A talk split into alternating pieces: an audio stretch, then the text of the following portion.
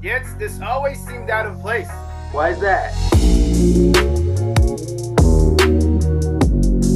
So this week, Parashat Ki Tavo, and before we start, I'll just remind our viewers what we've discussed last year. Last year, we discussed the very important idea of happiness, of simcha. We asked, why is it so important to have simcha? Why is this the reason that Am Yisrael will be going to Galus, as mentioned in the Tochacha in this week Parsha? We'll link that video at the end of this video. Make sure you take a look. And as always, if you like this video, feel free to comment, feel free to like it, share it around, and of course, if you haven't yet subscribed to our channel, please consider subscribing and help us grow it. Now, this week I want to discuss the beginning of the parsha, which when reading those psukim, you get this bell in your ear saying, "Oh my gosh, I know these psukim from somewhere," because the psukim in the beginning of this week's parsha and mitzvahs bikurim are actually the psukim that we say every Seder night on Pesach. It's the core of the Haggadah, as the Gemara says. And first of all, since we haven't had mitzvah bikurim for many, many, many generations since the Beis Hamikdash, we are mostly familiar with these psukim through Leila Seder. And one has to ask, what's the connection between the two? How did these psukim end up being the main part of Leila Seder, the main part of the Haggadah, especially according to the Gemara. But even more so, looking at this week's Parsha and understanding how important these psukim are, these psukim summarizing the story of Am Yisrael and Galus Mitzrayim and coming to Eretz Yisrael, you have to ask, why Dafka? Why on the mitzvah of Bikurim does the Jewish person have to stand there, stop what he's doing, and say these psukim, say these words in Beis Hamikdash? I can think about many other occasions in life where it's important for a person to stop and realize where he is. For example, in a wedding or even a bar mitzvah. We don't say these psukim when a kid becomes bar mitzvah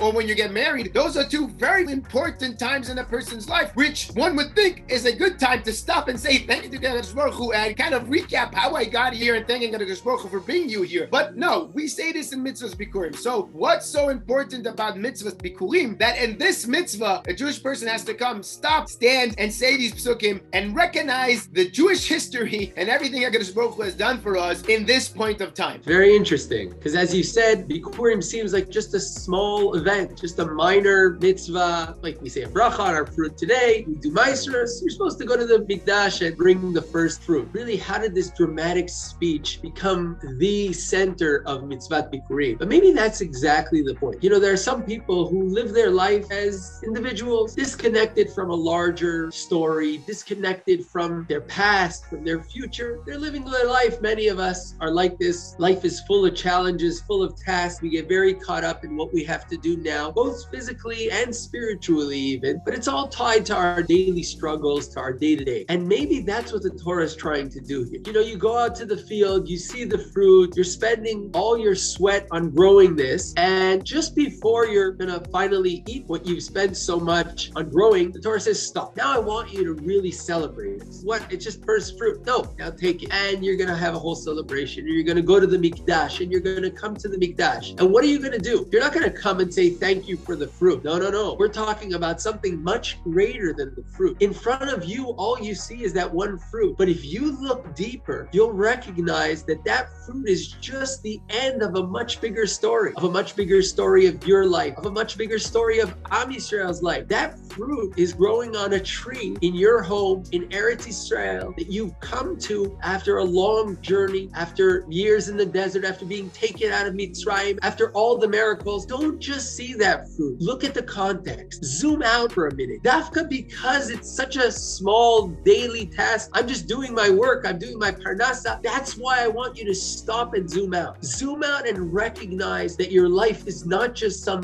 random dot unconnected to the past, unconnected to the future. Every moment in your life is connected to something greater, is connected to a bigger story. So we take that small moment and stop and say, let's look at that. Let's look how we got here. Let's zoom out and zoom back and rewind in time and take us through every step of that journey, how we went and where we went and what we went through and how we got to. And when you look again at that route after going through that journey, you're going to see it entirely different. You're going to appreciate not just the fruit, not just the small present you got. You're going to see yourself as part of a bigger story. You're going to appreciate what HaKadosh Baruch Hu did to you, not only as an individual, but as a nation. It changes your entire perspective of some small little task in your life. That's why we do it then. At the wedding, as you said, at the bar mitzvah, we're anyways recognizing, okay, this is a moment. We stop. It's a dramatic moment. We look at our past. We look at our future. We don't need that then. We need it in the small tasks. We need it in the bikurim, in our parnasa, in these little daily daily things which sort of lose context. It's bringing that context back. Maybe this also answers your first question. Why are these the psukim that are at the center of the Haggadah? Maybe as we say in the Haggadah, chayav adam lirot et atzmo ki'ilu hu yatsa We need to experience the Haggadah. Leila Seder is not only about just telling some story of the past. We need to feel as if we went out of Mitzrayim. All of Leila Seder is not about just remembering the story of the past. It's about feeling part of it. It's about standing today and feeling that I'm standing on the shoulders of all of Jewish history. That I myself went out of Mitzrayim and went through everything Am Yisrael went through and got to where I got to. That's why these psukim are the model. We have many psukim that describe Mitzrayim, that describe the miracles in Mitzrayim, but these psukim are different. These psukim are said by someone who wasn't in Mitzrayim. He's in Israel, he's working the land, but he goes to the Mikdash and describes in first person,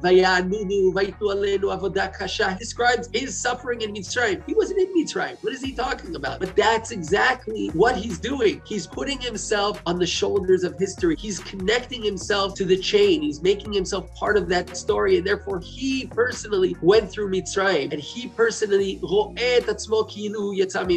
Therefore, he's our model for Layla Seder. And as we said, it's not only about Layla Seder, which is the event where we're supposed to have that extra focus, it's actually taking that into the small daily tasks. Don't just get lost in the details. Look at that detail, look at that small event and see it in the larger context. It'll change the way you see life, but it'll also change the way you thank HaKadosh Baruch Hu because you're not thanking HaKadosh Baruch Hu anymore just for some small fruit. You're thanking HaKadosh Baruch Hu for everything, for bringing you to this point. This is something that's hard to do, hard to really stop and, and look at the context of things because life is so busy. But I think if we stop and do so sometimes in our life, we recognize how powerful, how much it changes our perspective on our life. Exactly. And I think it's also worth really emphasizing that point that it's not only about recognizing that it might be a small, minor event that is linked to a great history behind it. However, it is some kind of a win. It is what we call a small victory in life. Let's not forget this person, this farmer has been working hard the entire winter, the entire season in order to get these fruits out, right? It's not the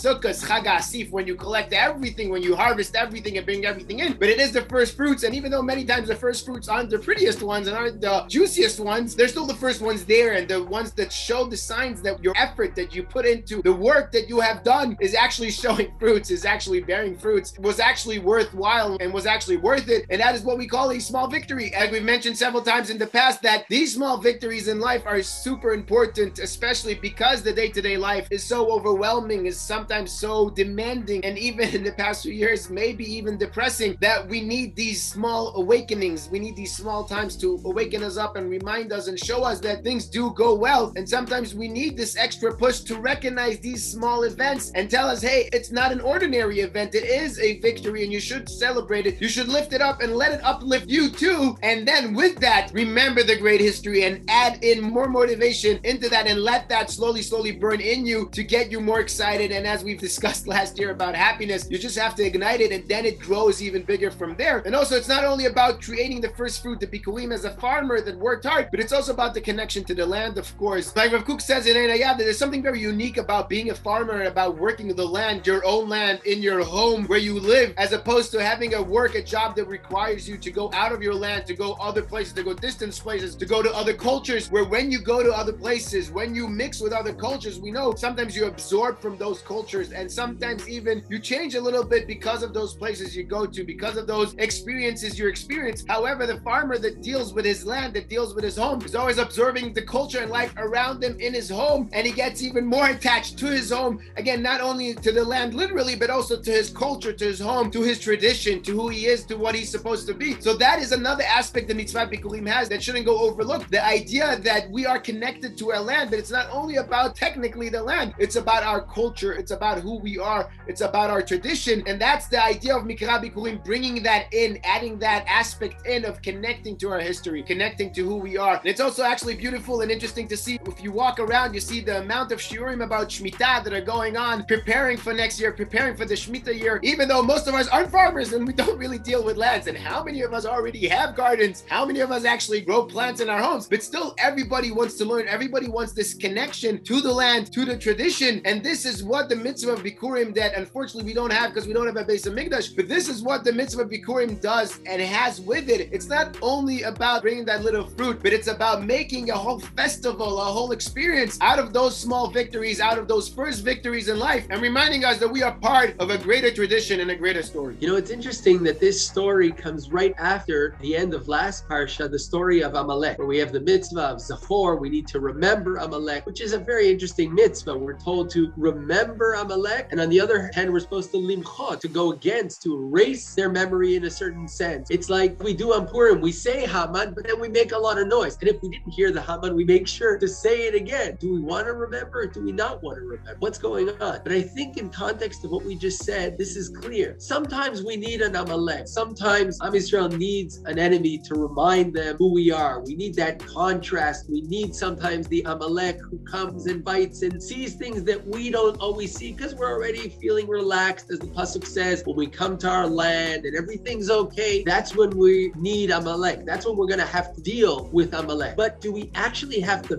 physically fight Amalek? Well, that depends on us. If I have no historical context, if I forget my past and I'm totally lost, yeah, I may have to deal with a real Amalek to really wake me up. But if I remember, if I'm able to connect, I'm able to connect to my past, and just like I went through Mitzrayim, I went through Amalek. It's live. I feel it. I remember it. And therefore, just like in real time, I was fighting against Amalek, also in my memory, I bring back that memory. It's something that I went through. I bring it up and then I go against it. And by going against it, it means I do the opposite. They want to pull me one way, I go the other way. I bring out my uniqueness as a Jew. And I think these both connect to that same idea. Are we going to go into Eretz Israel where everything's going to be fine and good and just forget everything and just be some individual somewhere in my own land, disconnected from everything? Or am I part of a story, as you said? Am I continuing my past, my difficult past of Amalek, or my great past of the story of Mikra Bikurim? When I remember Amalek and I read the story of Mikra Bikurim, then I'm really part of a larger context. Then everything I do is another step, another chapter in that story. Wonderful. I love how you connected the end of last week's parsha to the beginning of this week's parsha. Really, as the Gemara says, "Matchil bignutum b'shevach." There's a reason behind this frame where we start with the bad that we had to go through and how wonderful life is now. But we're out of time, so we'll have to continue this talk in a different time. And as I mentioned in the beginning, we'll link last year's video right now, and we'll also link the video Parshat Mishpatim where we discussed there too the mitzvah of Bikurim. Why is it connected to Lot